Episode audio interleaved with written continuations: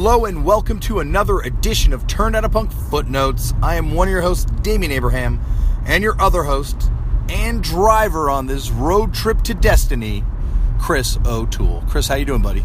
Good, Dame. How's it going? Good. It's not like we haven't been talking for the past like 48 hours of driving or anything, and then on stage every night. But uh, you're hearing us in the midst of the Turned Out a Punk live tour, and uh, how's it been going for you, buddy?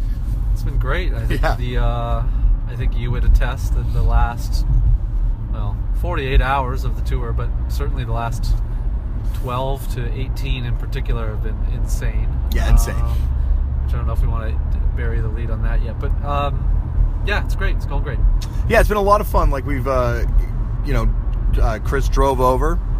I uh, met him. We got in the car, and uh, we've been kind of just doing it. Like you know, going every night, podcasting. You're going to be hearing all these podcasts in the upcoming weeks. So I don't know if we should give away spoilers on that stuff because it might be like people are just like not spoilers, but just like people get bored of hearing the same stories over and over again. Yeah. You already get enough of that when I repeat the stories on this show.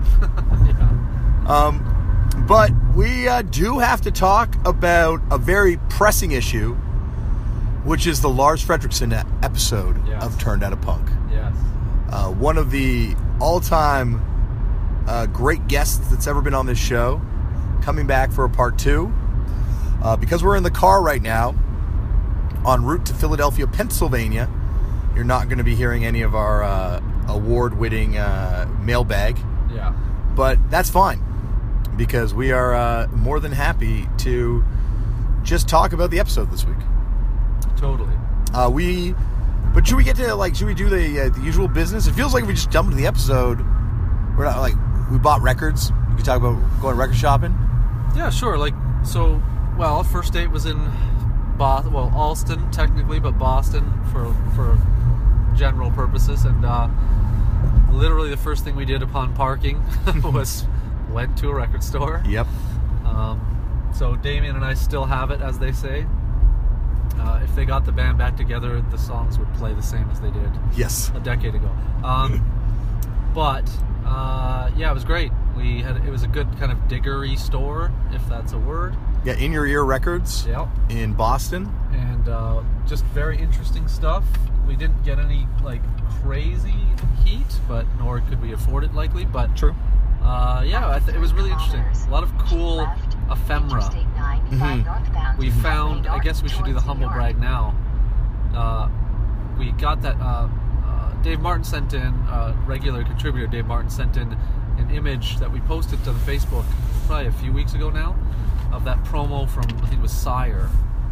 Yeah, it was the Sire New Wave series when yeah they started sire putting New it all wave the- and it had uh, richard hell and the voidoids and first ramones cover uh, i can't remember who else. Anyway this store had it uh, like not on the wall like whatever as a diorama on the wall whatever hanging. Yeah. hanging, and we were minds blown that we were seeing this thing that we had never seen till three weeks ago, and yet seeing it again. So yeah, some cool stuff. some really cool stuff. And like, and we saw it again later on that night. We Yeah. were record shopping after the show Yes, at guest Cooch's house, yeah, and uh, he had one too. yeah. So what we're trying to say, Dave, with love, is that you're not that special. I guess. That's Chrising. I think you're special, No, Dave. I'm joking. Dave, is very- Dave Martin, not even getting a mail piece of mail read this week, No. but still as regular contributor Shout out. coming up, shout out. coming up on the show. Um, so I guess, uh, yeah. Then we did the day after we drove to Philadelphia. I'm oh, sorry, we drove to D.C. Washington, Washington D.C. Got there, and uh, After one kilometer, I guess like keep left. Credit where credit's due to Jason Hamacher, like a returning guest to the show. Yeah. Uh, one of the funniest people in the world. You'll hear that on that podcast that's coming out in a couple weeks. Uh, also, one of the most gracious hosts Yeah. I've right. ever had. Lovely man. I had never met him in person. Uh, Damian has change falling out of his pockets by the. You can hear that dealing with pennies over here. You can also hear the uh, the, the uh, GPS in the background, so that's our nice little uh, addition for folks. But uh, yeah, Jason's lovely, lovely guy. I had never met him. Uh, literally took honestly five seconds to like become pals. like I'm not like literally five seconds backstage last night in DC. uh, and his live stuff was excellent. I can't wait for the, the people to hear it. But uh, yeah, great guy, put us up even better. Just everything is aces. Yeah, everything was awesome. And then this morning we uh, promptly, uh, uh, sorry, then uh, this morning we promptly got up, went for food, Yeah. and I'm glossing over the podcast, but you're going to hear it, so don't worry. I'm, I'm glossing over what is an incredible podcast with some unbelievable guests. We got up the next morning, went out for breakfast, and then, you know, kind of, kind of scratched off a top hardcore bucket list Yeah. Thing for both of us. Life bucket list, but yeah, definitely hardcore punk bucket list. But Yeah. for me, just life in general bucket list. Absolutely. Oh, we went to the Dischord house Yep. and hung out, and uh, no podcast, No. but but you know what? Secure yourself in this knowledge that it was the best podcast that you'll never hear. no one will ever hear. Yeah. Uh, but it was so much fun. This is the humble brag. Forget the seeing the new wave, uh, yeah, true. you know, dioramas or whatever. Yeah. This is this is the one. This is the one. Uh, and then now then we got in the car and now we are driving to Philly. So now you're up to date on what's happening with us. yeah. Let's uh, tell them how they do how they can get in touch with us if they do want to send Yeah, us. Yeah, like normally we have a mailbag segment, which of course we don't have because I'm literally driving a car and I cannot read email at the moment. and I can't Uh, use a computer properly enough on my own to set it up. Nor do we have connection to the internet presently. Uh, but turned out a punk footnotes at gmail.com is how you reach us. Uh, we receive uh, fairly regular contributors by and large, but anything that's obscure and weird we love to get into, so uh, feel free to hit us up. Yeah, send send all sorts of fun, cool, punk and hardcore and new wave and ska, secret ska related tidbits and factoids and uh, pictures. Uh, you can also, if you want to get in touch with me, hit me up on various forms of social media at Left for Damian. You can find me. Uh, you can find this show on Facebook at Turned Out a Punk. Uh, at Facebook.com slash Turned Out a Punk. It's run by Chris's friend and my little brother Tristan Abraham. And you can also find us on Tumblr, turnoutapunk.tumblr.com, and subscribe to this and write a review and rate it. But not on the audio quality of this one because this one we're in a car recording on my iPhone. Yeah.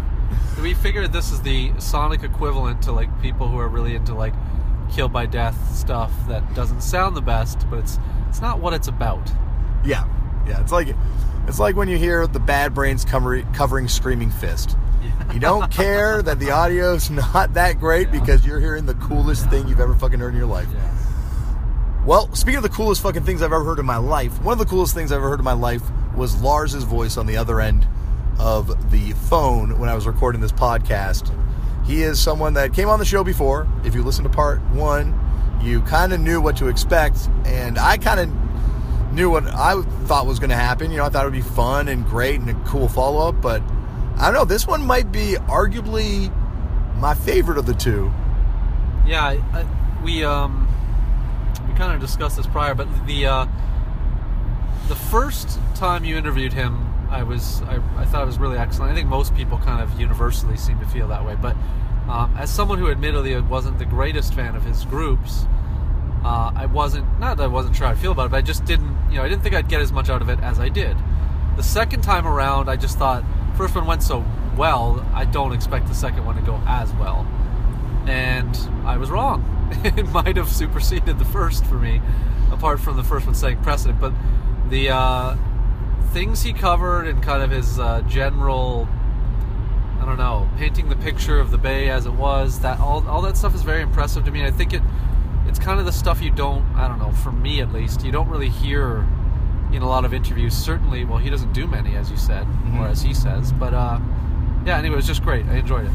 Yeah, like I think that's the thing about uh, you know Lars as a like as a as a person, as a music figure, as a uh, someone of prominence in the uh, in the the music scene is like you kind of have this idea of what they're like as a person based on Yeah. you know the things you've picked up, but then he's he's a you know as with everyone you meet, I think he's he's much more complicated than the little picture you would paint in your head. Well, totally. And it, what I liked about this interview, I don't know if we're going to start getting into talking points, but Well, we might as well. yeah, like, I don't know. So I'll kind of take the first one, in, uh, the funny one, I guess.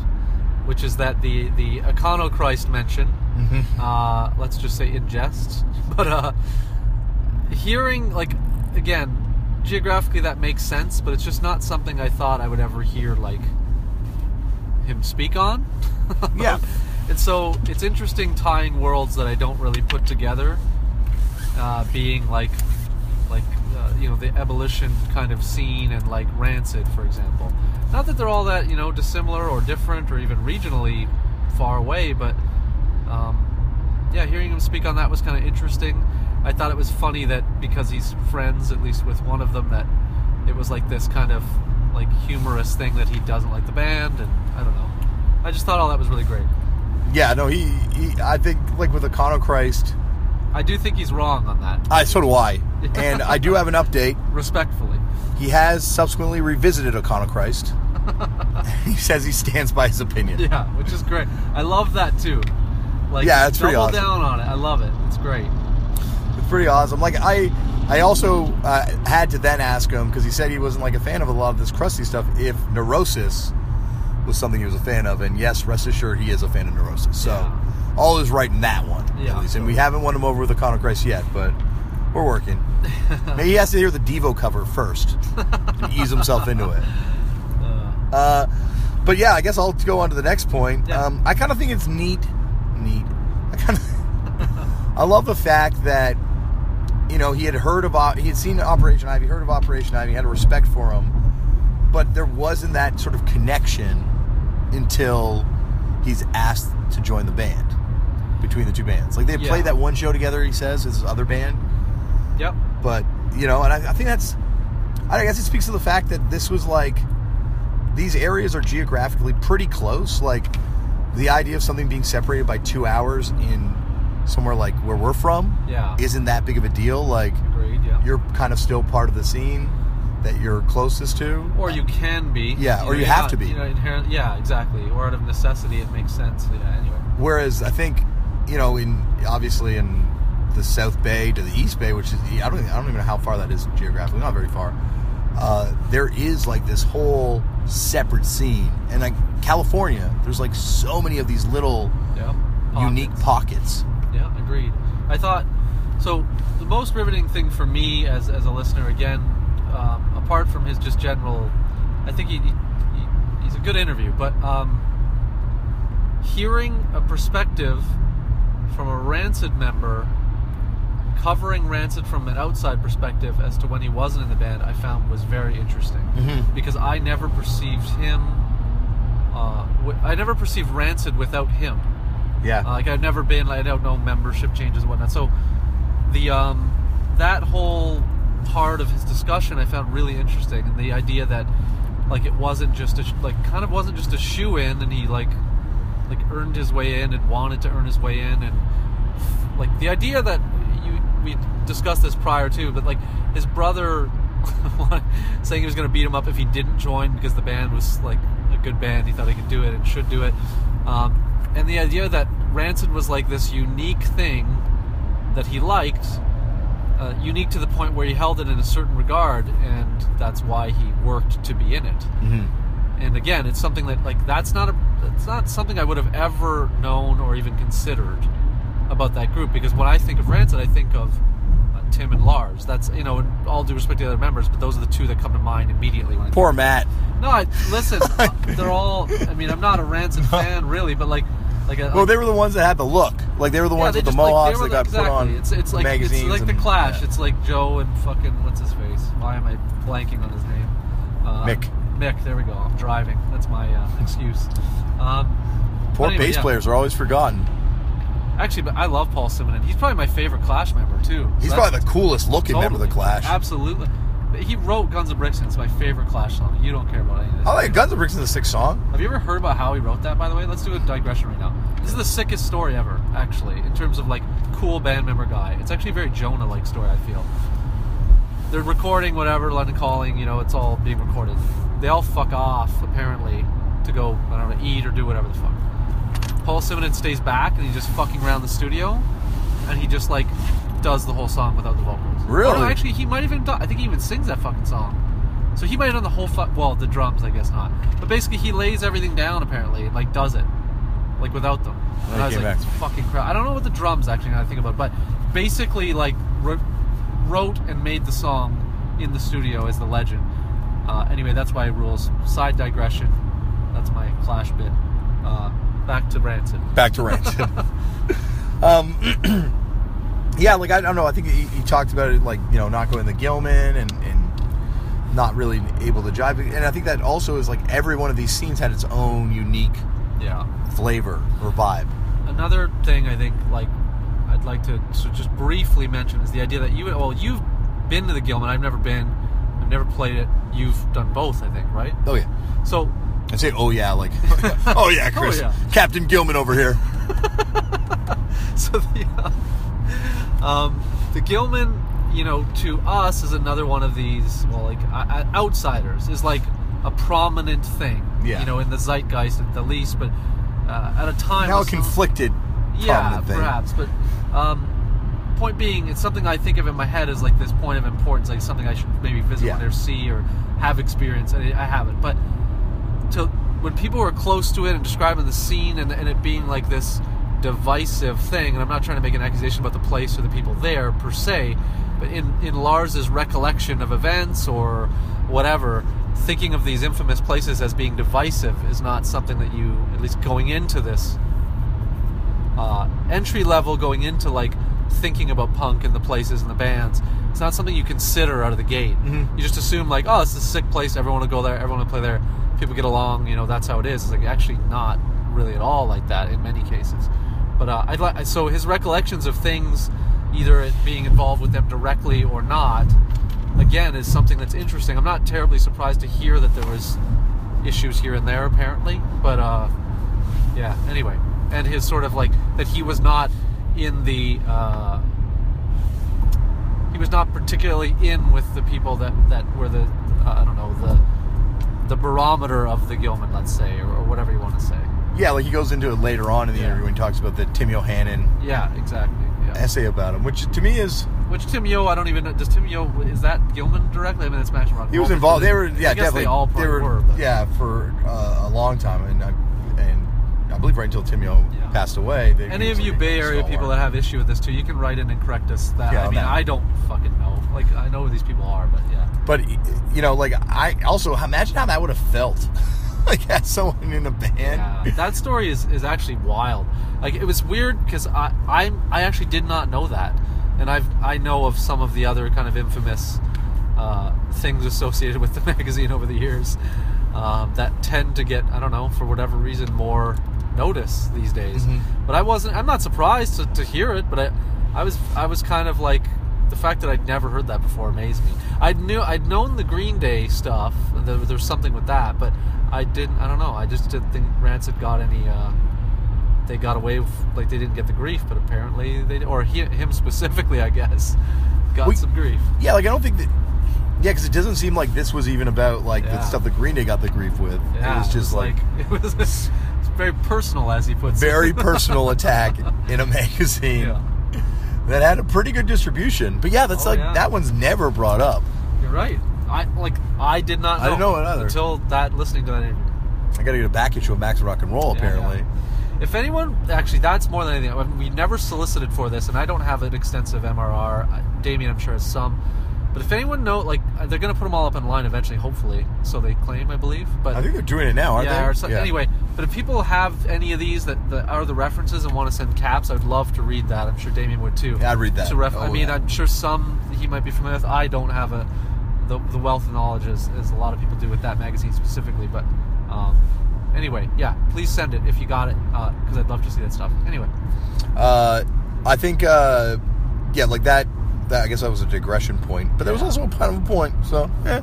there you go. Um, I thought the stuff about all the people they met for the first time was awesome, but I think to me the one the the relationship between the bands that I've always found the most interesting is the Bikini Kill Rancid Yep. friendship, and I, I think like in in like hindsight, it seems like the weirdest pairing in a certain way. Like it, it shouldn't, but it, yeah, it does. yeah, there's like We brought up a lot of them that seemed like even Rancid and Sick of It All. I think now seems like a natural pairing, but at the time would have been well. As it goes into when you first met Yeah. Sick of It All, Yeah. like a little weird. And you know, I- there's like I, there's a bunch of bands he brought up that in that he did like that whole thing about touring. They did DBS on that tour. Yeah. They did. Um, I can't remember some of the other bands he brought up, but like he brought up a, a like a list of bands, and it's you know I think I even say it to him. There's very few bands that could have fit into all those worlds at once. I agree, and I think that's um, again something I've considered over your last two interviews is that that is probably the most, for me at least, the most endearing part of that group actually, and I never considered that when I was, I would say, like a fan initially of them. Uh, I never really followed them deeply after a certain point, and uh, but to look at it now in hindsight, like yeah, that's a funny like it's uh, it gives credence to why I should maybe care a little more. Is what I'm trying to say. Mm-hmm. And I would say, like, you know, of all the bands, like, like you know, you can have people can have their opinions on Rancid. Like, I'm sure, like, as people are constantly willing to give them their, their opinions about every band. Yeah. But there are very few bands in punk, especially, that have put out as solid of three LPs in a row as Rancid in a three-year span. Yeah, especially like um, though. I mean, when I think of like the big kind of groups of that um, era, the I think of like prominent ones for me. Obviously, like Bad Religion, them. Bad Religion's a bit earlier though, so I guess it's maybe a little unfair to compare that. But I think NoFX, them, Bad Religion are like the, the big heavy hitters of those Mm-hmm. Uh, maybe I'm missing something, but like, yeah, like when you chalk up those, and again, I, this band isn't even like entirely my bag, let's say, but like, yeah, like you're not, yeah, like, like you know, let's go and uh, Self-titled, Let's Go. self-titled, Let's Go and Out Come the Wolves, Yeah. and Out Come the Wolves is the one that they they start to lose me on, really, but like, there's like, I look at that record now, like that's their London Calling to me. Um, Yeah, it's like one of those records that. but it's it's like it's really well done, but it appe- it's got a wider appeal. Yeah, it's like their it's their London calling also, and like that is like a like a, a really bold statement for a band to do. And like he talks about it, like he's like if they had signed to a major label because they're getting approached. I thought his stuff about the major labels was like Yeah. some of the coolest, most like reasonable conversation about that sort of stuff. Yeah, totally. Um, but it was interesting to hear someone who's been through that talk about it too. Like you hear other groups kind of tell stories, but often it's like there's no success after. Either they the, the major thing doesn't work, or the band then folds. But it actually was not the case for Rancid, really, when you think of it. no, well reserved. I know I got to park elsewhere. Well, we're going to be uh, stopping in a second for a brief uh, pee pee break, but then we will hop back on this thing and uh, give you some more 80 meters, turn left. Yes. footnotes.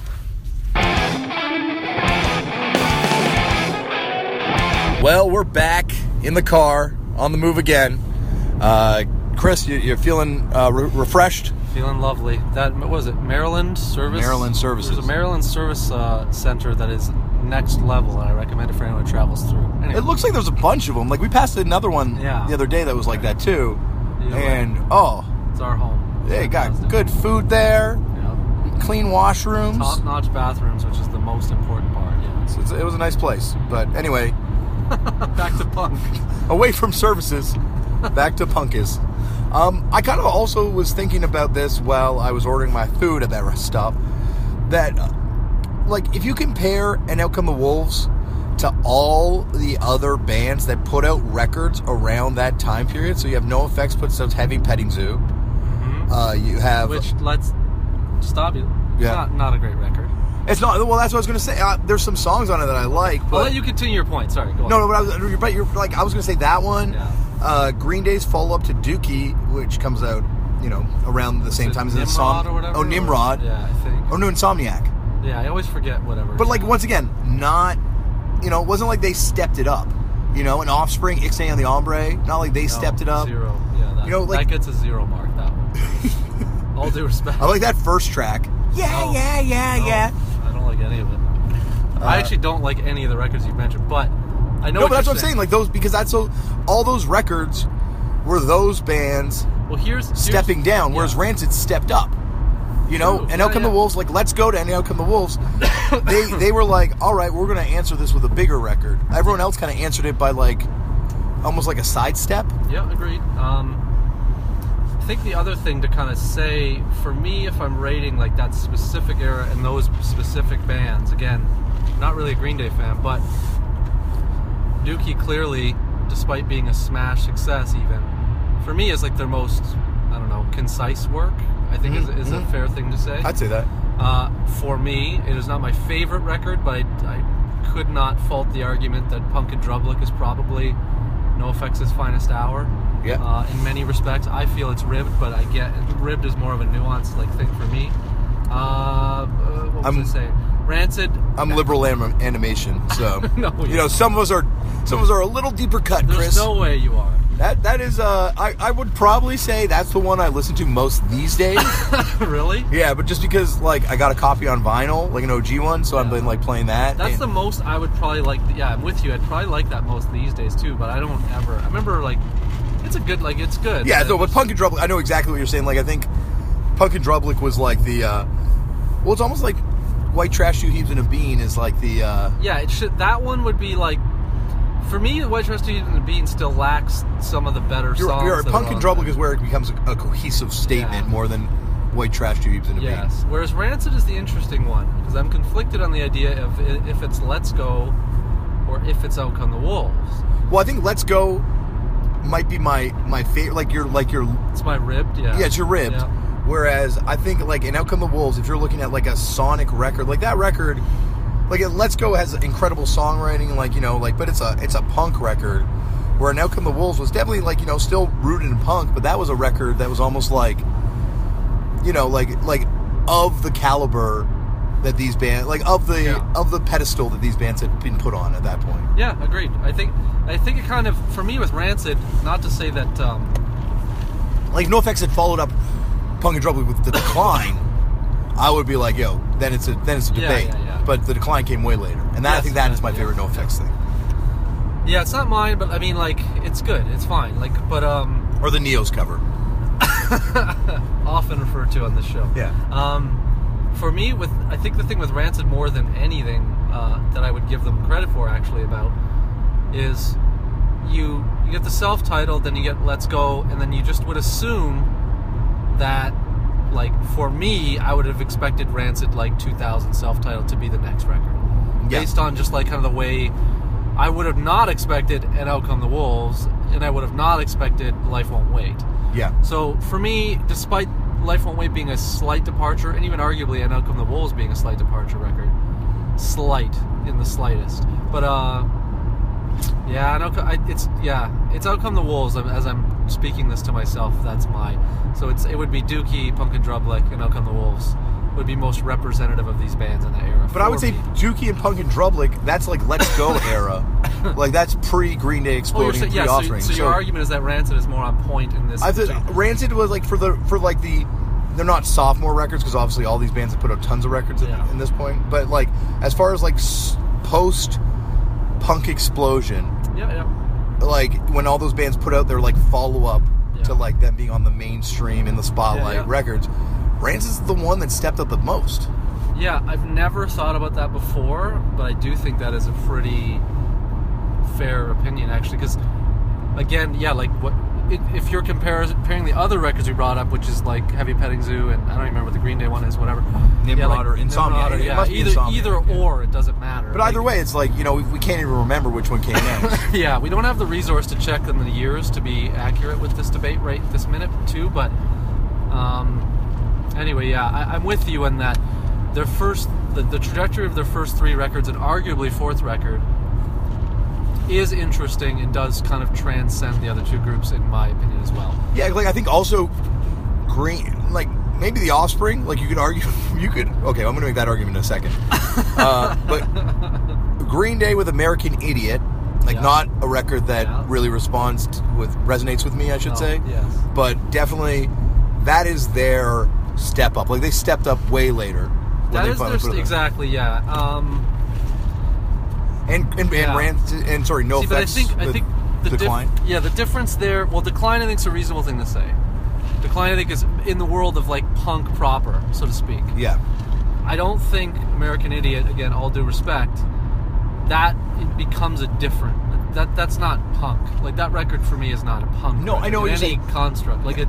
Yeah. But yeah, it comes from a, a ri- origin of that group that is associated with that. But um, whereas you know, Rancid stays firmly in the punk vein, whether or not you like them or not. Like even Out Come the Wolves, even Life Won't Wait. Like I said, like it's a record I don't really hear a lot of people discuss, and you know I've I have a little bit of an affinity for that record. Just remember when it came out, but like, yeah, I don't know. It's uh, Well, I, I like. I meant if Green Day had put out American Idiot as a follow up to Dookie.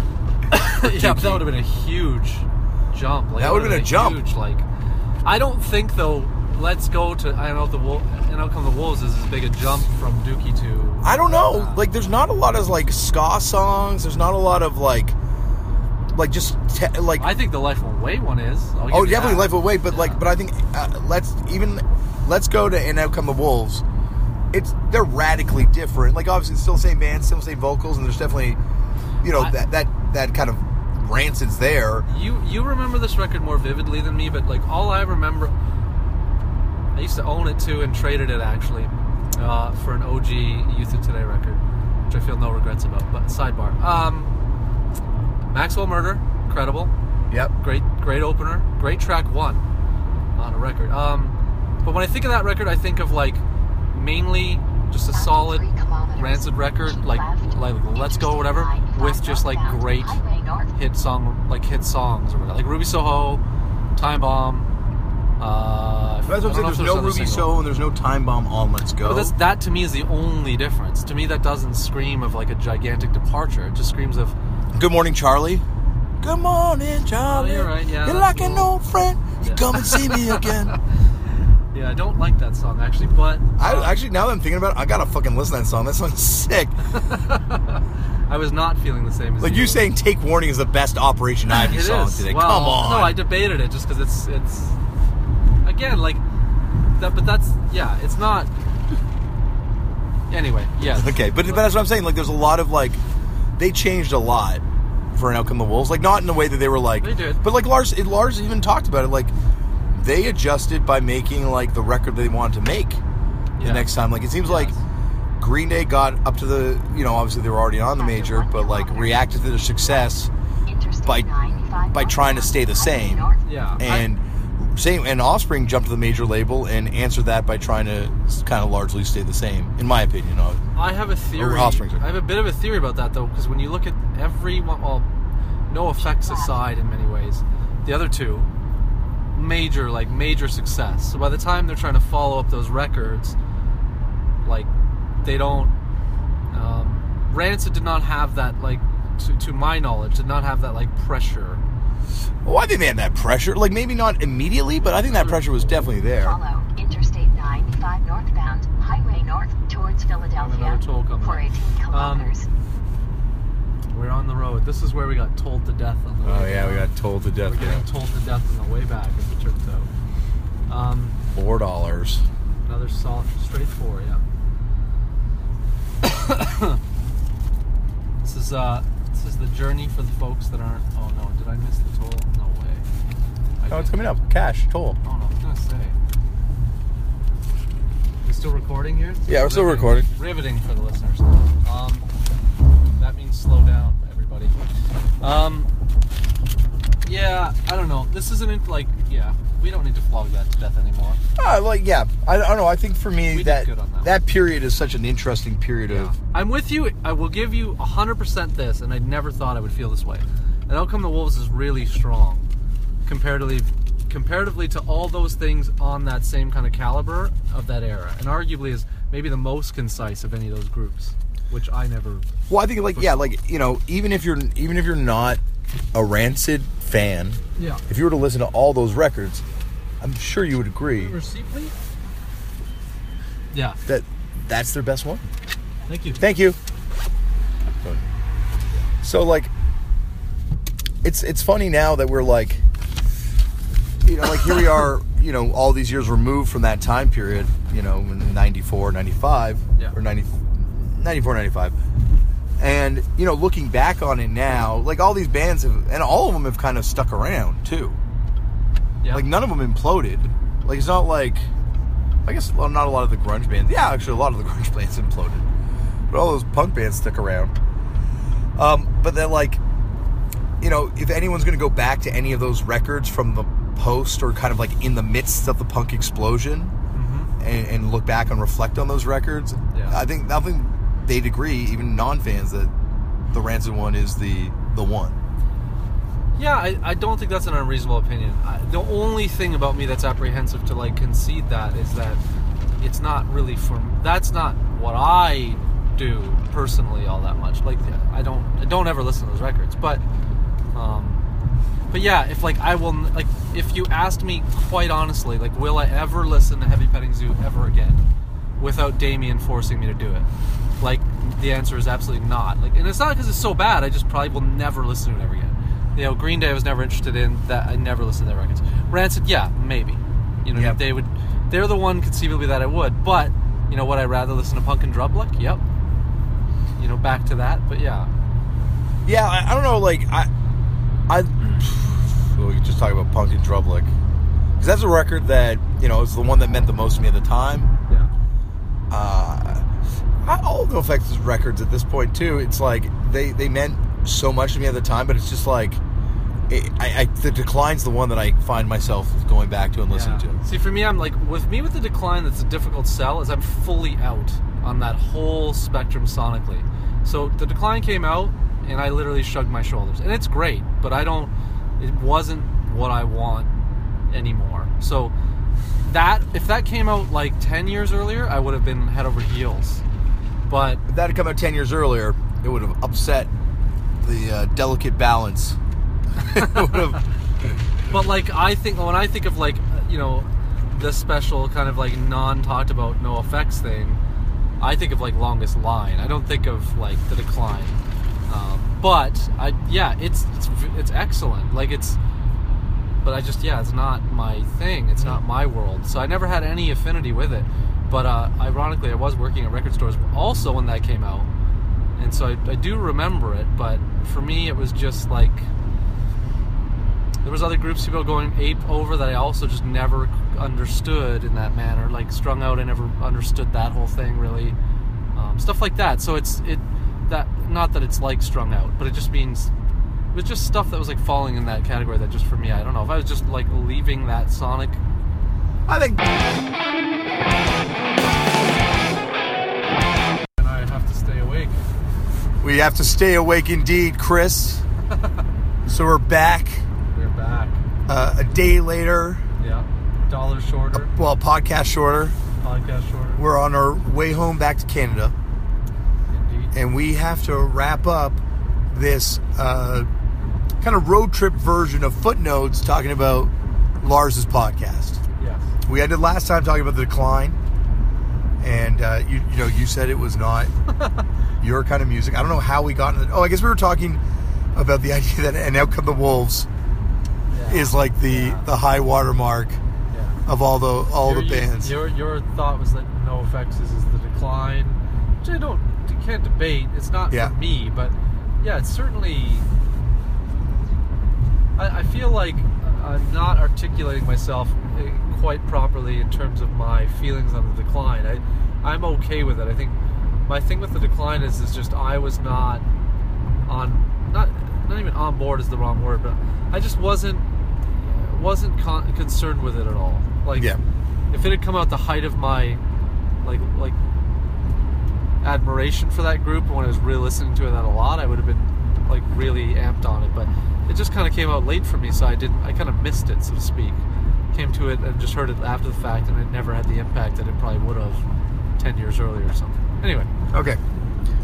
I understand. Decline. Sometimes it's too complicated for those Punk in Drublic no effects fans. that's true. I'm too stupid. Like you just can't you can't deal with the intelligence that's being dropped right, on you. You're right. I have another hot take opinion though, and you're What- gonna you're gonna like Let's hear this one. my hot take. This hot take legit is that so the decline is like that the like the realized like a, a political statement record more or less. Uh, you know, and also technically proficient. Like Wait, sorry. The Ronald Reagan's big '80s New Year's show. what was that? It was a That was a big sign back there. fitting. It was like the Ronald Reagan family, like the Yeah. kids doing a New Year's party. But Anyway, go on. what I was gonna say is like so. NoFX makes that, and it, if I remember correctly, it came out second Bush term, I believe, around there. I thought it was. I, I could have sworn it was pre two thousand, like I- ninety nine. You might know it. I just could have sworn it was. I thought it was second Bush term, but I, I don't know. I'm I don't think so, no, because I was like, I remember my second Bush term, Fat Mike had kind of given up the ghost on Punk Voter. Yeah, you, you very much might be correct. I just that that in my mind at least is where I place it. Okay. It could could be wrong.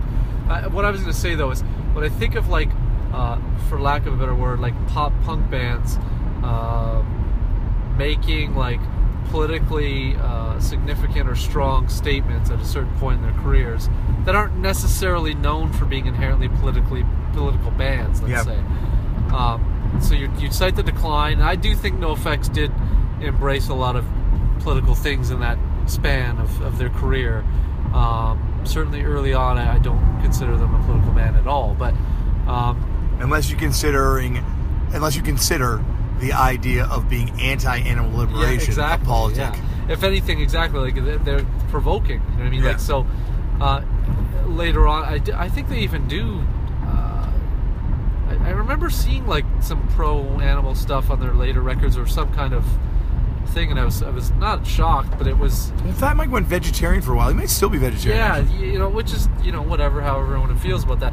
But it basically was like you know that wasn't the NoFX of liberal animation. Yeah. Which even the title of that record suggests something that uh, the decline is certainly opposite of.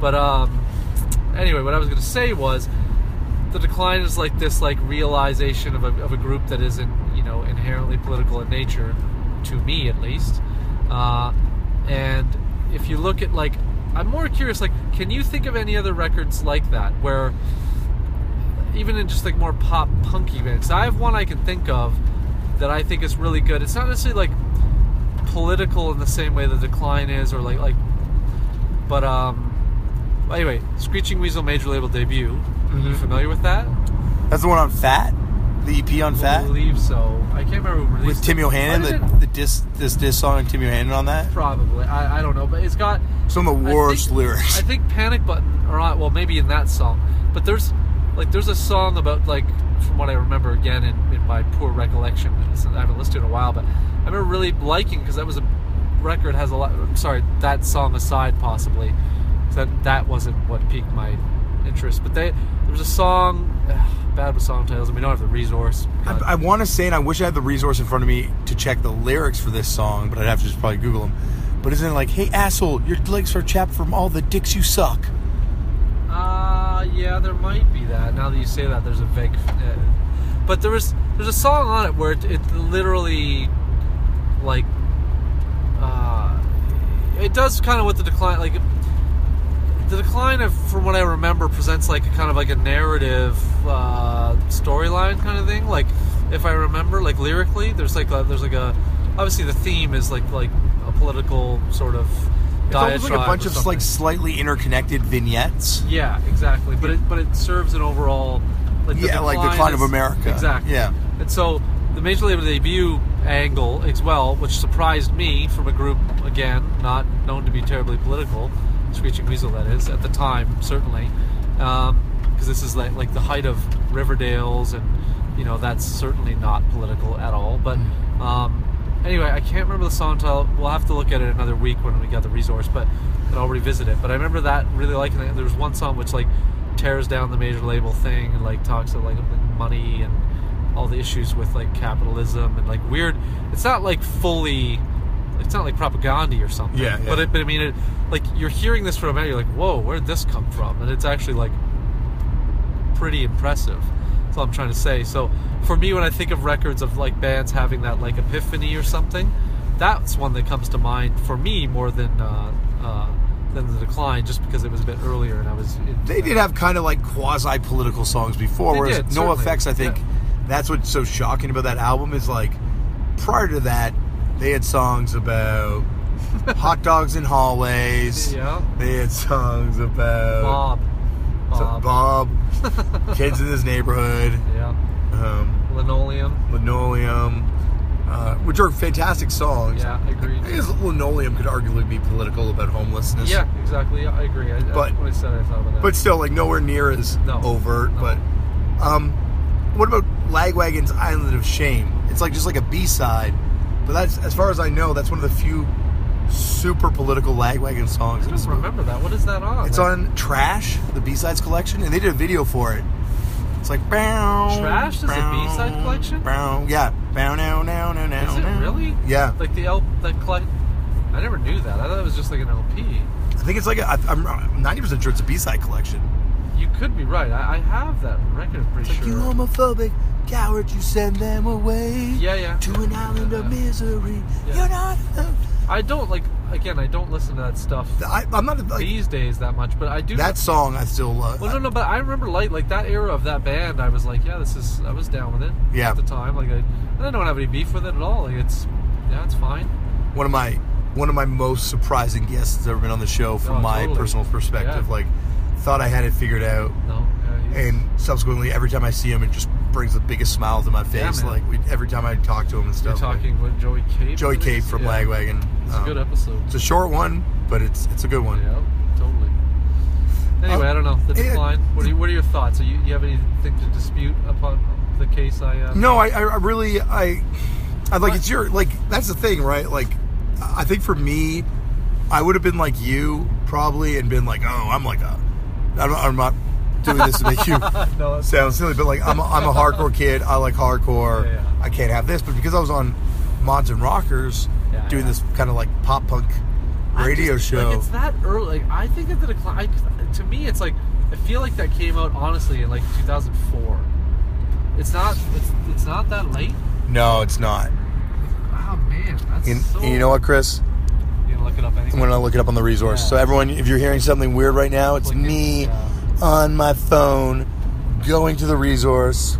So because we need to find this. I definitely decline. think it's in the 2000s for sure. I'll say that right now. But I thought it was like as late as maybe 2003 or four.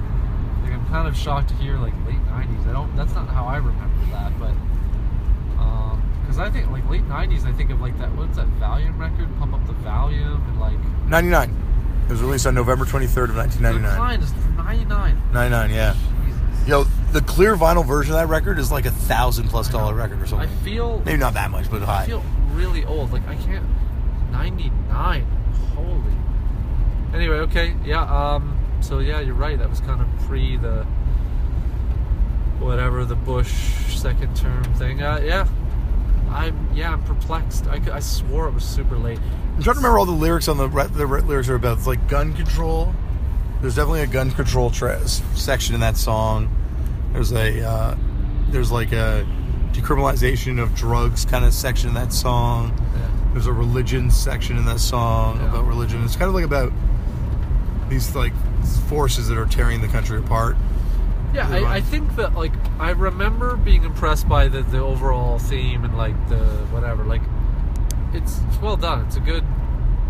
It's it's I wouldn't. I'm not crapping on it. It's just. uh Yeah. But what's what's crazy for me to think in my mind is like I was well, you know, and I shouldn't say this. I still like this group and still like the records, but I was well over listening to NoFX by '99. I just swore I was, you know, I, I don't know. Anyway, uh, yeah, I'm just. I thought it was much later. Yeah. Well, Chris, Eh. it's probably the greatest 12 inch of the 90s. well, Uh, I still don't. I can't agree with that. But you know, greatest pop punk 12 inch of the '90s, maybe. Ooh, greatest pop punk 12 inch of the 90s. Like just 12 inch? Well, is it? Tw- I guess it's 12 inch. It is 12 inch. I think it's 17 minutes, right? Yeah, yeah. So, what is a better pop punk 12 inch in the 90s? I don't know. I don't think there were very many. Like so many Yeah. labels weren't even doing vinyl True, yeah, in any great quantity. But um, God, what a great record! I guess you could also say maybe the longest line. Yeah, for me, I mean, yeah, uh, yeah. I love that. For me, is a great one. Um, yeah, I don't know. That's NoFX' step up point. Like we we're talking about, and now come the wolves being rancid, stepping up. But like like you, I think you mentioned it before. I did, yeah. When when El Jefe joins the band and Yeah. replaces I can't remember the other guy guitarist's name, who's amazing, and I love his stuff on Ribbed. Yeah. It that's when NoFX hits that kind of Yeah. lane that they're gonna be in. Which is funny because I agree with that idea of that's the lineup, that's the definitive lineup of that group. It's ironic that I like the record without El Jefe the most, but uh, and I never thought about it in that, that way before. But yeah, that is, yeah, like I, I don't prefer like, um, because White Trash th- that all well I guess Longest Line and then White Trash are the first two things he did right. Yeah. So yeah, Longest Line is really strong. I like I prefer Longest Line to White Trash. Uh, although there's great songs on. Like um, I'm trying to remember. It's been so long since I've listened to White Trash the whole way through. Yeah, I, it's same, but I mean, because yeah. I really do jump from, you know, like that that record for me. Even though it's I think a lot of people's main NoFX record. White Trash. Yeah, Yeah, it's fair. I mean, when that like I remember having that like the shirt from that record and that I would wear and like Did you have the shorts, Chris? I did not. Uh, yeah, I did, but I didn't like I didn't really wear them. Like I had them, I bought them. I don't. I, don't, I feel like I mail ordered for You'd them. have to mail order them. I don't Yeah. think they, I don't think they ever brought them on tour. Yeah, but I never really wore them. They were like they weren't the right size and stuff, so I never wore them. My brother probably had blue and green. I think he traded his friend for the green ones. I probably would have worn them. Like I never really. Yeah, we did. I don't know. They weren't the right size for me. I never. They didn't make them in my size. Uh, the great thing about that is like I'm I yeah I'm happy like like by the way ta- we talked the other week about like work work shirts merch and like Yeah. weird weird merch like do we want to talk about how weird like that is like like like like lo- long jorts as merch like that's anyway If you could- silk screened long jorts anyway but all this shit's like back in style now. Like you know, Is it? basketball jerseys. yeah Like, it but- wouldn't be that insane for a hardcore band to make a basketball jersey again. I won't put one thing I won't put past this is like I totally think someone will do the that like the jort the silkscreen front side jort like NoFX did. Who it'll be, who knows? But that'll definitely someone will do it. Oh yeah, for I sure. firmly think I firmly believe that. But yeah. Uh, anyway, don't if you're listening to this, please. And if you do, send me a pair. that too. We should do turn out a punk ones. Turn out a punk jorts. Turn out a With punk TOAP on 'em? Yeah, yeah, Fuck, I think we might make a, a Turn Out a Punk shirt with a picture of those jorts on them. Yeah, that would be great too. Yeah, yeah. This is like uh, this is the type of conversation that happens in the wee hours of the morning. hmm Anyway, the decline. I'm trying to think of where what other Lars stuff to dissect here. What was the other stuff we we already kind of got into the Iconochrist thing? And, Um, I guess like we uh, uh, we could talk about kind of the idea of like sick of it all and um, the relationship between sick of it all and rancid yeah, being the bridge for so many kids to kind of enter kind of hardcore and be that next sort of wave. yeah. I think. See, like, I don't think a lot about that because I already liked, and I'm not trying to be like I'm a cool guy, but like I already liked Sick of It All. I, I think honestly, I'd have to look again. I don't have the resource in front of me to, to cite, but uh, like like just look around is the first Sick of It All record I think I got into, and I believe that's before even the self-titled Rancid, if I'm not mistaken. Well, like 90. It's like '92, I feel. 90 self-titled is 92. 92, 93, But I feel like just like around might be like 91. or Okay. something. Yeah, maybe. Anyway, I I heard heard that. Like I, I had the cassette when that basically came out. It's like Injustice System. I remember seeing video for it and everything. Like I had because for whatever reason on like metal, uh, like Power 30 or Hour, whatever it was then, they played that. Like Yeah, yeah. so, I yeah I, I had known they were like vague you know vaguely not. But we the- already established that you were kind of coming at it from more of a metal. But what I what- all I'm trying to I say. mean, I mean, for like the pop punk Warped Tour era, yeah, yeah. I think that was the bridge. Well, No, to- totally. one- I just I, all I'm trying to submit here is that Yeah. I don't vividly remember that because I already knew Sick of It All, so I didn't. Put it this way, Chris. yeah. Do you remember when Sick of It All played in Toronto or at London at the Warped Tour? How afterwards every fucking kid at a show would have like a basketball jersey on, Oh yeah, yeah, like that. Yeah, and it was like, it was like the the birth of the pop punk hardcore era. yes, absolutely. You're you're you're so I think that's all right. I've just uh, you like this talking point. I agree with, and I like how he kind of speaks a lot about it in the interview. I just don't have any like personal, vivid connections with it because I already had.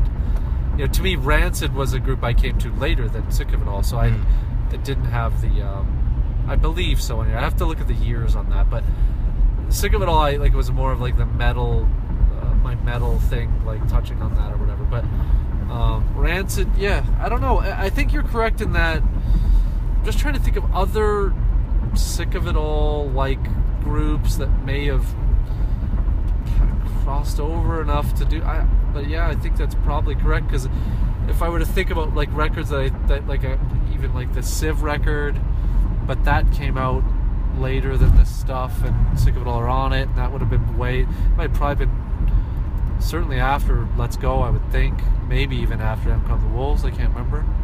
Um, Yeah, when was that? yeah, even H two O is another good example. Like I'd have to look at when their first record or seven inch record came out. I don't. These are all the ones I think of when I think of like what bands kind of like. But I don't. Yeah, Rancid, sick of it all. I never thought about it, but that's not a bad. Uh, Lance, you're you're pretty correct in the bridge for that. I think that's probably pretty pretty correct. Yeah, you're right. H2O, when we've talked about, would serve as like another huge one. Yeah, but uh, And those were like the first hardcore bands that played the Warped Tour. Yeah, yeah, yeah, totally. I think, but see, I think H two O, you know, Not counting Quicksand and Orange Nine Millimeter. I know they're hardcore bands too. Yeah, but yeah. I mean, uh, like, no, no, all that agreed. But the thing with those groups are like to, to talk on that for a minute, because you are right. I, I had that Orange Nine Millimeter, the Rev EP, whatever it is, and I had the. I even had that major label album, like the. on A&M, I think it was. Yeah, I can't remember what the hell it's called. Uh, driver. I feel like. I don't know. Driver not included. I don't know. Something weird. It's like our But- wings are clipped without the resource tonight, Chris. Yeah, it, it's and I'm driving, so my like double concentrating. But um, And I'm miking, so in case you think I'm just being lazy. But uh, I knew of that stuff too, and like, uh, and like, yeah, all those bands are, and like, arguably Rage Against the Machine, of course, like that's derived from Mhm. something else, which But do you think actually like people? It seemed like more hardcore kids knew that it was uh, related to hardcore.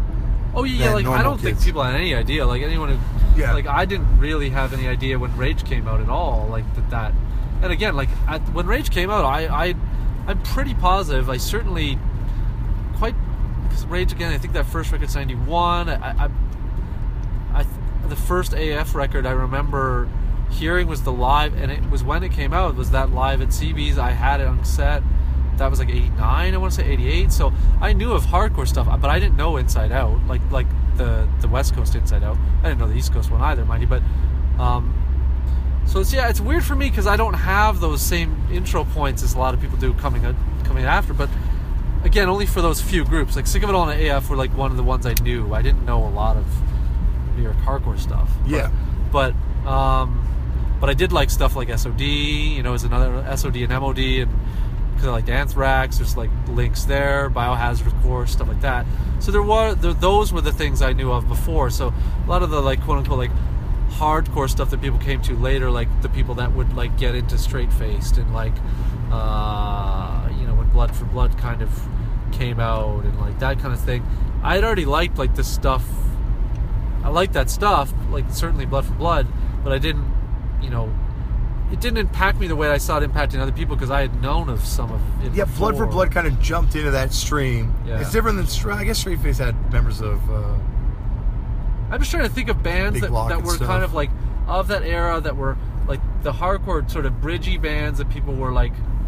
Uh, Well, like- see and like like yeah, Blood for Blood example. opened for Straight Face on a tour, Yeah, yeah. and Blood for Blood kind of like dove into that Yeah, pop punk circuit a little bit. I'm thinking of like Ignite Yeah, even. Snapcase. Snap, yep, Snapcase. Snapcase, though, I think style like sonically, stylistically, uh, a little bit different. I would throw them more like the Orange Nine. They don't sound like this band, but in the sense of like how Orange Nine Millimeter, I don't like think of in the traditional hardcore sense, like of, of the No, maybe not Sick of It sonically, was. but like they were a band that played with pop punk bands Totally, and like yep. put themselves out there a lot more. They didn't have a, like a terrifying image like Earth Crisis, no, agree, yeah. and they certainly, uh, you know, Strife was its own beast, I guess. But later though as well. I guess about the country that we're in too, in Canada, Yep. being so close to Snapcase's kind of hometown, their like specter loomed a lot larger. yeah, Yeah, to, to a degree. I, I again, I don't. I think we're going off off the course a bit with the idea, like you're saying, with the Rancid and the bridge bands. I don't. I don't know if I'd give Snapcase that. I think Snapcase became more of like the when people got really into Victory, that kind of went along with it. At least from my recollection. I don't think you were in the pop punk trenches nearly as much as I was at this point, Chris. Because I remember Oh, like yeah. the Snapcase jersey was a very, very like you know like you're at the the less than Jake Snuff show. And you're like, man, there's a lot of good people in Snap. This must be this basketball team called Snapcase playing around here tonight or something. I do like yeah. It did seem like in that era, I will say, uh, like that all of a sudden that became a thing. Yeah. It was very um, peculiar, but I Like I would say they were the bridge band to victory for a lot of people. They were like probably sold the most records during that era, I would imagine. That's hard to say. I'm just trying to even think of like what was the first victory band I really like, kind of knew about or tried to listen to, or why did I? I don't know. I, I it's got to be Earth Crisis or something, but I don't. It was probably Earth Crisis I for me, but Snapcase was definitely the first one I saw. See, for me, Snapcase is like I, I was really even at the time only a fan of their last thing. So uh, the the funny thing for me is I, when in my mind, uh, I I they played with like Fugazi. They played like an infamous show that I never went to in my neck of the woods with Fugazi. These black guys. No, no, we're good. Damian's worried about our travels. It's a little. Getting a little. We're driving back to Canada, and somehow Canada's trying to prove all this American stereotype right. because as we're getting closer, it's getting more and more Arctic-like out here. Yeah, yeah. Um, I don't remember what I was saying. Snapcase. but- Oh, forgot. So I think of when I think of Snapcase, I'm thinking of like more. I don't know the the Fugazi spectrum. It's, they don't sound like Fugazi by any, by any means, really, but that more of that spectrum, the non-direct uh, post-hardcore, dare I say, uh, even though Snapcase was certainly more aggressive and more rooted in arguably metal aspects, but um, yeah, I don't know. I, yeah, there's certainly like none of these points are far off. I just I don't know if I felt that way about it. No, I'm not saying you personally. Yeah. Once again, I don't think these bands were necessarily my bridge bands either. No. But at the same time, I would even say Avail to like a different style of hardcore too, a different side, especially be on lookout. Yeah. You know, and the fact that they would exist in this thing, and then later on, Dillinger Four would kind of serve that role a little bit. Lifetime. Yep. yep. All those bands, like uh, right now, I think it's uh, talking about those kind of bands. I think it's That's all post Sick of It All Rancid to me. yeah, no, totally. But it's also um, those are just bands. Like when I think of the ones you just mentioned, I think of things like Hot Water Music. I think of Mhm. Uh, like Boy Sets Fire, like stuff like that. Just like like I know you think that Boy that- Sets Fire got anyone into hardcore? No, no, no. But Oh, that's for what I mean. band. I, I'm just saying, like, I, I'm not thinking of bridge ones with the ones you'd set out, like those last, uh, like Avail, D4.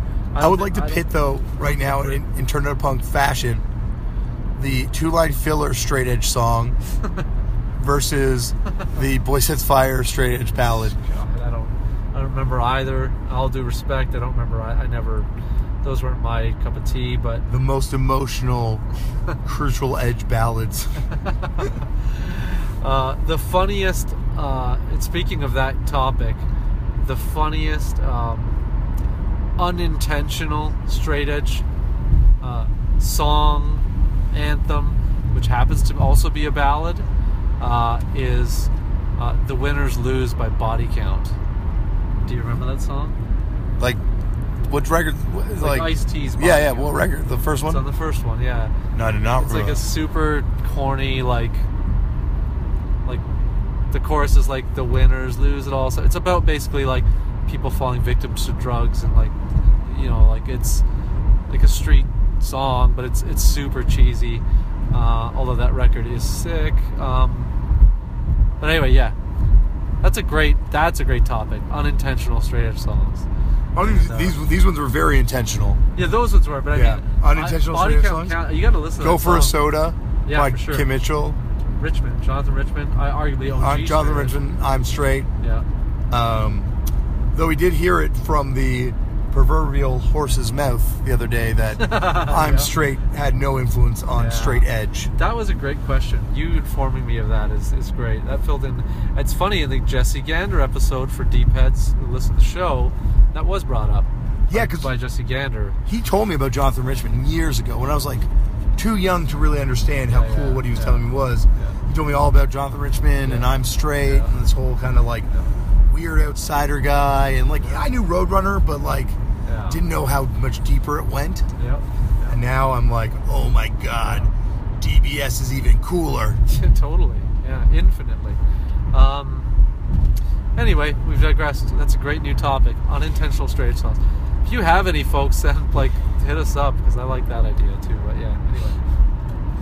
Um, I guess like the other thing um, when talking about Rancid, did we talk about the fact that like, I guess do we did we talk about the Fugazi stuff? No, I don't believe we did, but we yeah we can touch on that. Whatever. Um, just like how you have these two, like obviously different, very different time periods, but both bands kind of blazed their own trails, Yeah, totally. um, but in very different directions. Yeah.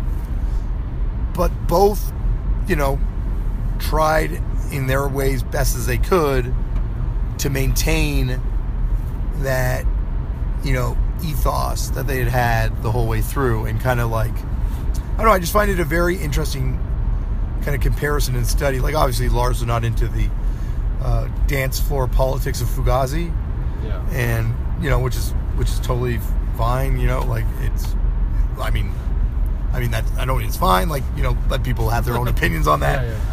But at the same time, I'm talking about just like from the business practices of the bands and Yeah. like, you know, like Rancid.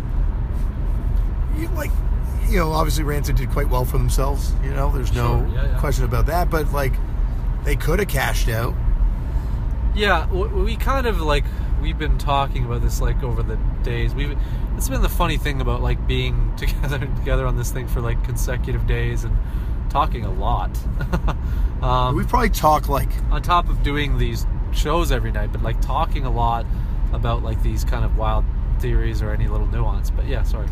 no, no, go on, go on. No, No, but so what I what I would say on that is like uh, what I will fully give you is that I do think, and it's something I've come to realize after hearing that second interview with Lars's and um, you know just kind of like thinking about it more because I think my thing with Rancid is just like I like you know they're fine. It's just it's not they don't blow my it's not like you know it's just not not not my thing. Like I like Rancid fine. I liked a few of the records, had them, and, and I'm fine with it. But it's it, you know it's just not something I revisit much, and it is what it is. However, uh, I never viewed them in like a, a an idealistic light. I always saw Rancid as like a you know like a punk band, like a band that was in the mold of like a Clash or a whatever that kind of a group. The plethora of other groups that, that are like that, but in this context of like the idea that uh, no, like pretty much everybody sees Fugazi in a certain context. Yeah. It's rare that anybody like sees them in a different context. So, including Lars, who, who summed up the context pretty well, eh, whether or not he agreed with it.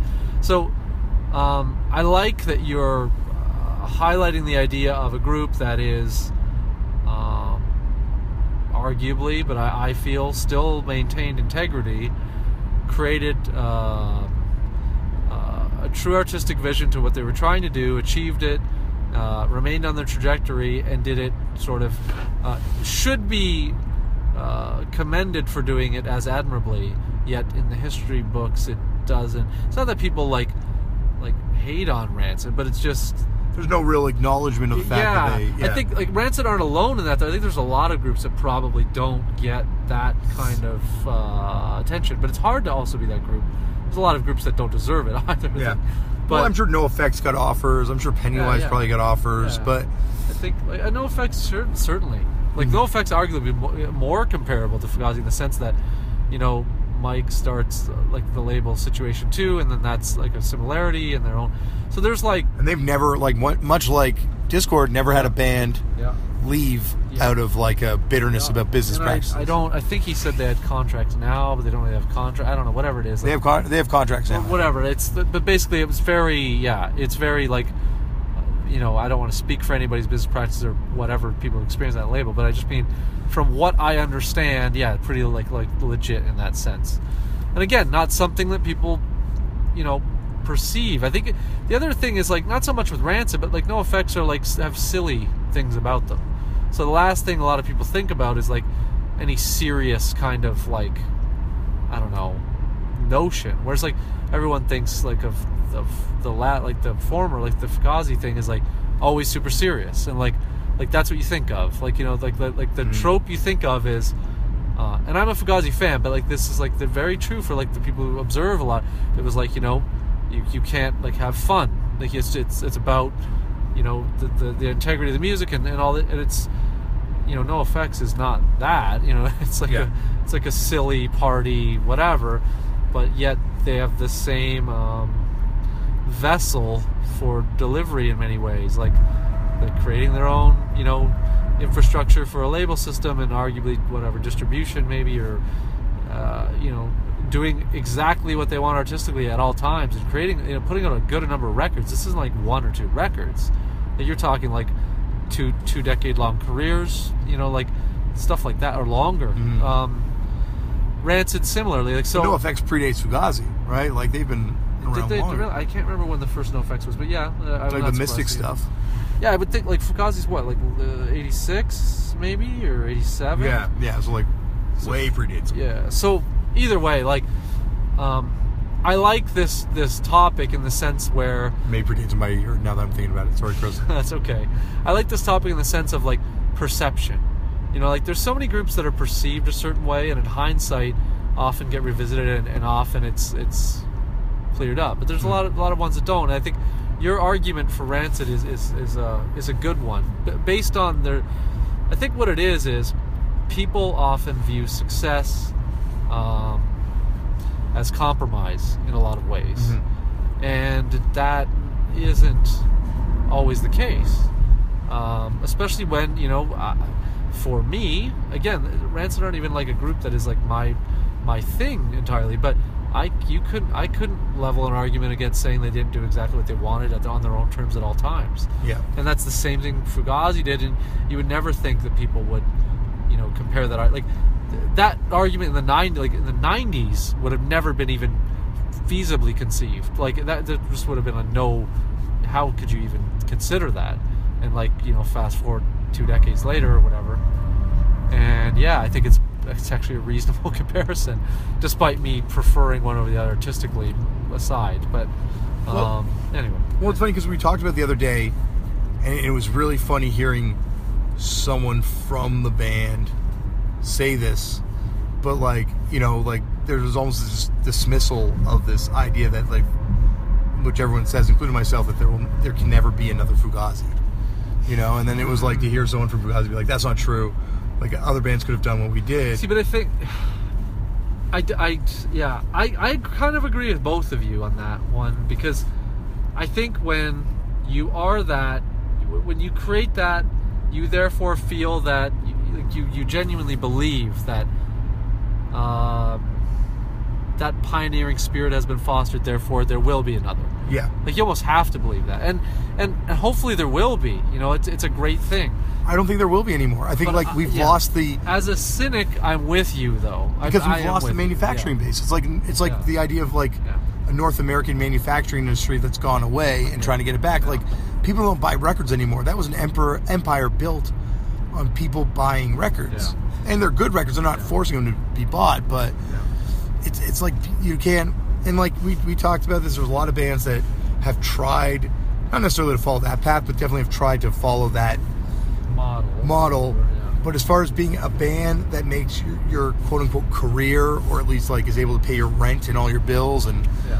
you know support a, some family at some point, maybe off off music, and do it on the way Fugazi did it.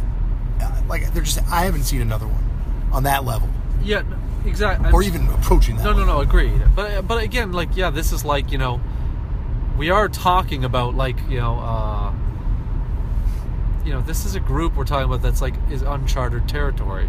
It's like talking, you know. I, far be it from me to make this comparison, but it's like it's like talking about the Misfits. Like like there isn't another Misfits.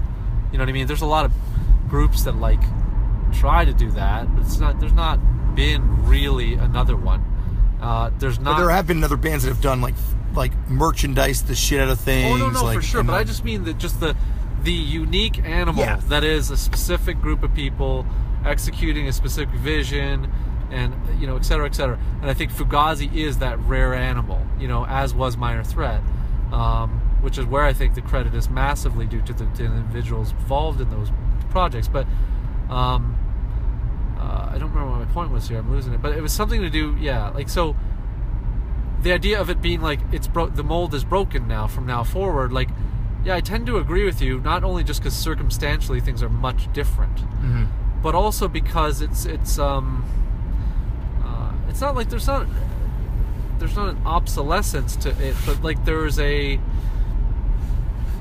But like the spirit should be where that is. Yeah. And so I fully see why the pioneering spirit people can't like won't wouldn't acknowledge that anyway. So I, I don't know. It's a difficult thing to say. Like, but yeah, like I think there were few examples then, and I think there are few to no examples now. So it's there's not much of a difference there, but yeah, I, I don't, I don't know. It's an interesting thought. Like you, this is your big point. I think this is going to be something we revisit over the next Thousands of episodes. Hopefully, I hope one day the interview happens uh, for public consumption, yeah.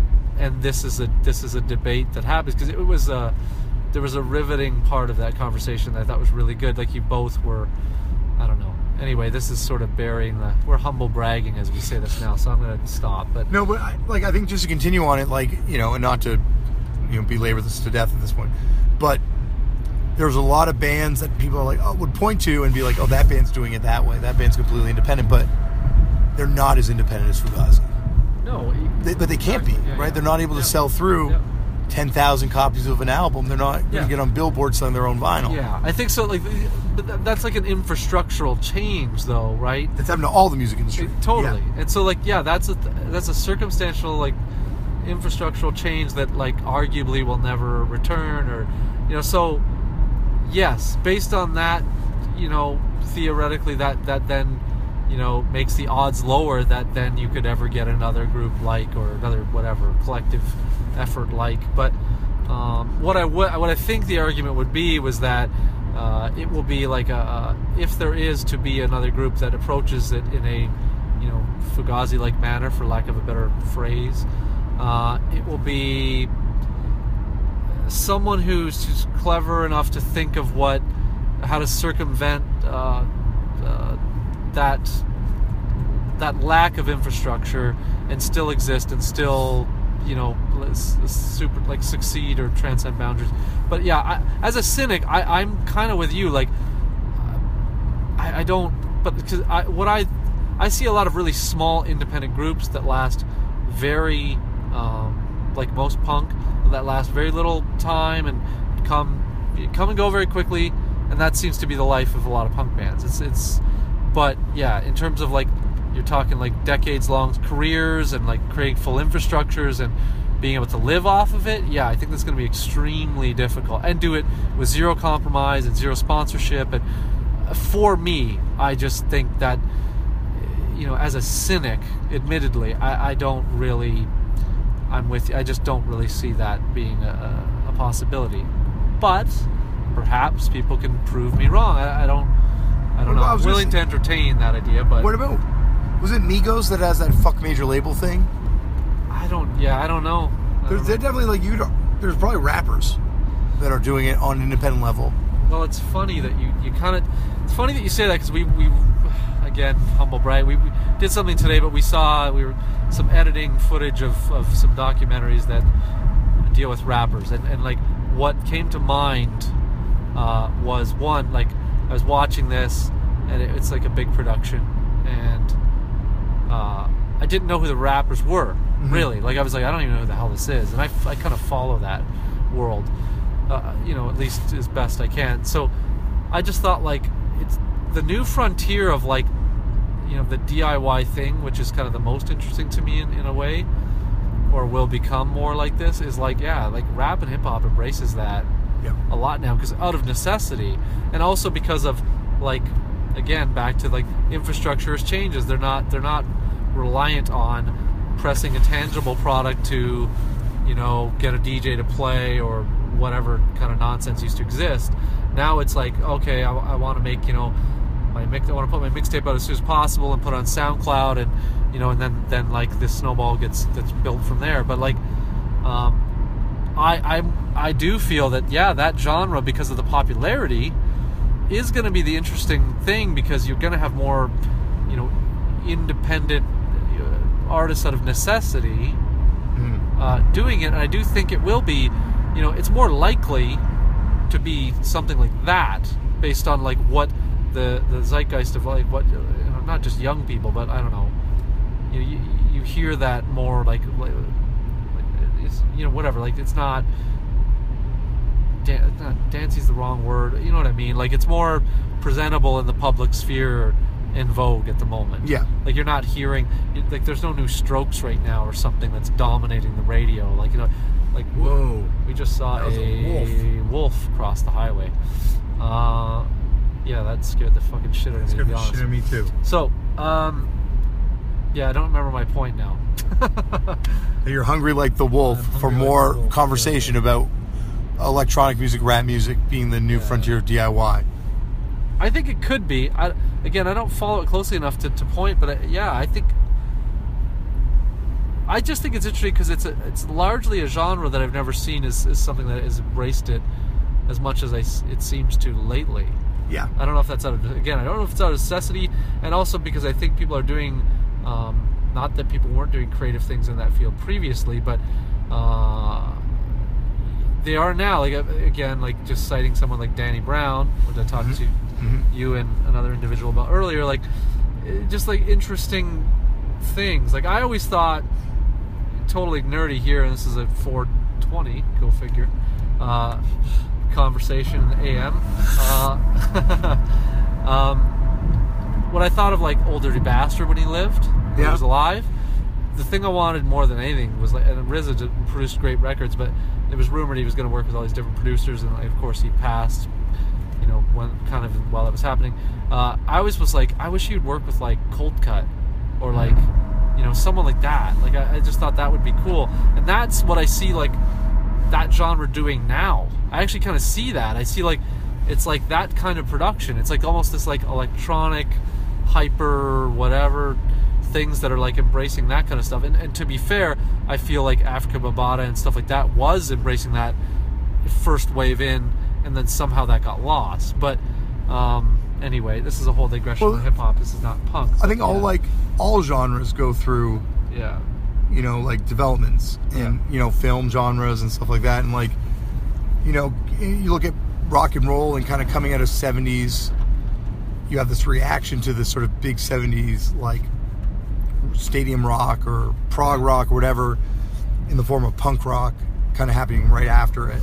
Yeah, I think with rap kind of coming out of like the major label, well, I don't know, I guess bling era of rap, or Yeah, like yeah, is that you have this sort of reaction to it in this really, and not saying it is related to punk rock in any other way than this is, because it's its own unique thing. yeah, But this is almost like the reaction to that, where it's like you don't need the big budget video, you make a low budget video with all your friends and and yeah. Shoot it on your phone. shoot on your phone. Yeah.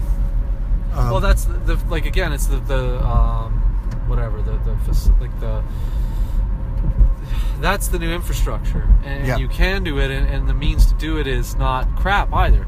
Like you could have done that before. Any like people could could have bought it like a, whatever a large video camera when they were awkward, and you know carrying that around sucks. But they didn't, they didn't look particularly great either, and you know no rappers were shooting Super 8 videos either, but those look cool too. Not to get political, Uh. but did you see when Kanye West got out of the elevator with the Donald Trump thing?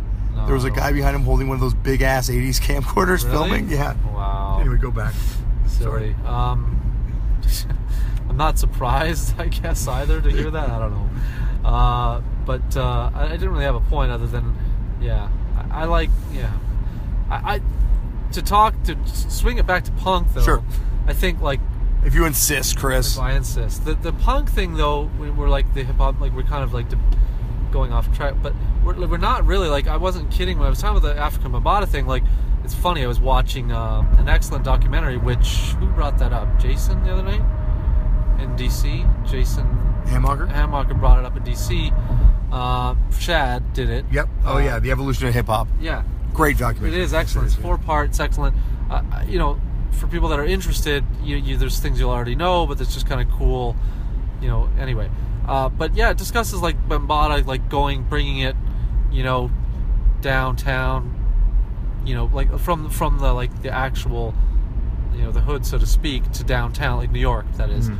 like first wave, and yeah, like punk embraced fully. Like they, he talks about them DJing like artsy clubs with like punk people going and like so like there is that connection early on like that that that exists right Yeah. so like we're discussing these things and yeah they're far reaching now and it might seem ridiculous but you know really even when you look at Bambaataa in that era like he's got a fucking mohawk you know what I mean and he's kind of got that like whatever that fucking Mad Max punk vibe and they you know you even hear those guys talk about that stuff and of that era and like yeah they fully were aware of you know that shit. Like it wasn't like, and those worlds embraced. Mhm. It's kind of funny actually that from that about that time after, you have like marginal things really. Like uh, when I think of like the, the most melding, you have things like like rap rock. You know what I mean? Like later, like like probably a decade or more later. But Before that sinister beast evolves, though, we, we like Dan Yemin talked about his first show they ever saw Yeah, in. New York was like oh yeah, that was huge. was Yeah, it like it's- uh, um, was a rock against racism. Alarm, yeah, Reagan Youth, and then Roxanne Shante. There was one more, but yeah, but the, the oddball out was like, well, oddball was amazing. Roxanne Shante. So yeah, you have that's a perfect example too of like, and even actually arguably Public Enemy, like like Public Enemy comes out, and you'll hear Mm-hmm. people cite that to death now. It's like a very, you know, of course, you know- kind of yeah, it's cliche, yeah. and, and as it should be. It's fucking phenomenal. Those first Public Enemy records are absolutely next level and contain the aggression of punk full on without being punk. Well, I know- or arguably maybe are punk, eh, depending on your broad definition. But And Chuck D. Love like knows punk, like I- like yeah, you know, of course. I've like I'm not pretending we're friends or anything, but in my brief conversations, he has dropped some knowledge that shows that he is a fan of the genre and definitely Yeah, it, it has influenced him in a way. You know, obviously not sonically, perhaps because Public Enemy is its own amazing thing unto itself, and Yeah. not take anything away from it. But at the same time, you can tell that he is he enjoyed punk and took yeah, something away from it. Yeah, exactly. So uh, I guess we've kind of brought that around to the punk hip hop. I don't remember where how we got on that. You spend the night with Andy Capper, you're going to wind up talking about rap for the Yeah, rest of the that's evening. So be it. That's wonderful. Um, I guess like before we wrap up, because we have now talked for a very long time, and I did say that I was going to force you to listen to a wrestling podcast. Um, it. yeah, let's do it. but I guess to like kind of end off, I, I look looking back on that time period, like looking back on on you know what we're talking specifically, which is like the Let's Go to And Out Come the Wolves, which wasn't for much your time of like awareness of this genre, but for me, this was like I was already into the stuff, but this was the, the when I got thrust into it. You know, this is when I was like really, like really You're talking to get thrust into punk hardcore, like that's what you're talking. Like from, Yeah. yeah, yeah. Okay. like it was from it was from But I wouldn't see. To be fair here, I think you. Again, I could be wrong, but I mean, my. Um, yes, I did know some of these groups. I never contextually really grasped like hardcore punk. I knew what punk was, and hardcore was like sort of an abstract concept to me, even in that time period. It was just like I got into like metal and the kind of extreme metal and that stuff at the same time, and to me, it was just all kind of the same, like whatever that spectrum of aggression, and there was no real like I don't know quantifiable entity that I thought you know was like this unique thing. I don't know how to explain that, but um, but whereas you, I think, grasped the. Uh, I think you contextually grasped hardcore in a tangible way before I did, is what I would argue. Um, even if you maybe heard something later than me or something, but I don't think like we're both we both got stuff at the same time. I just think I heard a few things from metal probably earlier than I would have normally or something. Yeah, but Anyway. I, I just think like this was the this was the period that begat the you know, like a lot of the people that would wind up being the scene that we're a part of. Yeah, totally. And it's just it's amazing to think that you know, like what a role Rancid played in that. Like without Rancid, so it's just Offspring Yeah. and Green Day blowing up. Yeah. Maybe it's NoFX as the number two. You know, and that's not like that Mike definitely reps like hardcore today in a major way, but I don't remember him doing it as much back then. Mm, Yeah, no. He repped either. other fat stuff, but like, would it have, like, would you have had that kind of like, that sick of it all East Coast West Coast bridge thing that Lars is talking about? Like, Well, would, I- would it have happened Yeah, like- otherwise? like, I never thought about like I never thought about that till this interview, and I, yeah, like I, I can't think of how you would like. It should it would have I'm sure in some other capacity happened, but like I mean yeah I, I don't think you're wrong, but I can't think like I don't know. Yeah. I, I think uh, it's not that I'm hesitant to say it definitively. I just I yeah you're probably right. I just never have thought about that before. Like I don't- you know, Rancid I just always saw as like you know that yeah like making that bridge with I don't know like yeah I, yeah I, I I'm gonna concede now as I don't yeah I think it's a decent point but I think you had more of again you were more realized even now in that what was what was linking those things then than I was I I like both those two groups in different sides of my mind I never really put them together Mhm. um, Did you go to that Warped Tour in London? Was it all played? no, no. Okay. I've seen Warped Tour. At, uh, Sick of It All, pardon me, at Warped Tour in '90. Oh, I don't even remember what year. Uh, but yeah, uh, but no, not that one. And I never, I've never seen Rancid play live, which we've discussed before. before. We have. Blown away by that, Chris. We're gonna have to change that. yeah. Um, but uh, yeah, I, I like. I will say that like I don't know, but I you know, I don't dislike that that theory of yours about this, or if not theory of maybe like actuality of that. Like I don't. well, I think it's still a theory. We haven't we haven't used any controls to come up with it or anything. No, but yet. I think That's it's. it. I, I think you're because I, I like that you um, you frequently talk about the idea of like the pop punk junk to hardcore or whatever. Like Yep. like when you graduate almost. And this is not to say that like pop punk is beneath hardcore, but all Well, I think, and also this comes up in a future podcast that you will all hear. But there are hardcore bands that almost jump back, Ah, yeah, totally. and like you see Yeah, that now with yeah. like, well, obviously Lifetime and, and stuff like that. But like now, even like Title Fight and stuff like you know. Yeah, yeah, yeah. Our, there's, I think that's always been sort of, yeah. Um, Brian Baker going from Minor Threat to. yep, yep, Why there was some weird steps in between, Yeah. but winding up in Bad Religion. yep. I would, you know, you can argue that Descendents, as they progress, get more Yeah, oh, yeah. punky than Yep. they were initially. It's just, yeah. There's, there's a good, you know, yeah. I think um, these are all interesting, um, whatever topics. I don't. Uh, you, uh, you're once again you've hit on something that I wouldn't have thought about. but uh, yeah, it's I'm okay with it for now. Well, Chris, I think it's gonna As the snow starts. as the snow starts, we will uh, bid you adieu, everyone. Thank you very much for listening. If you want to get in touch with me, head over to DamianAbraham.com. There's an email address, email on social media, at for Damian. Uh, go over to YouTube.com and check out Bloodlust Tournament of Death. And uh, that's I think that's it for plugs right now. Turn Um, it a punk at uh, sorry, turn it a punk footnotes at gmail.com to reach us directly. uh, directly, correct? And uh, yeah, I think that's it. And that's it. Uh, thank you everyone for listening. Uh, thank you, Chris, for making this fucking tour awesome. Hey man, I'm sure we'll discuss it more in the next episode. Oh, it's gonna be, yeah. Well, I don't think the next one. Well, you know what I I think we got. I think we got a couple. I'm gonna. Got a couple episodes in between these ones coming up, but yeah, we're gonna get to it. Uh, story everyone that the episode coming up this week with Gerard Cosloy is so late. I've been podcasting like a fiend, and now I have to go travel, but it will be coming very soon. I promise you. Um, you know, keep your ears peeled. And also, a live clobbering time is coming very soon because we did a live clobbering time on tour, and Chris got to hear his first ever clobbering time. that's true. It was good. Okay, cool. Well, that's excellent. All right, everyone. Thank you very much for listening, and we will see you next week. That was good. That was great. That was good, man. I thought we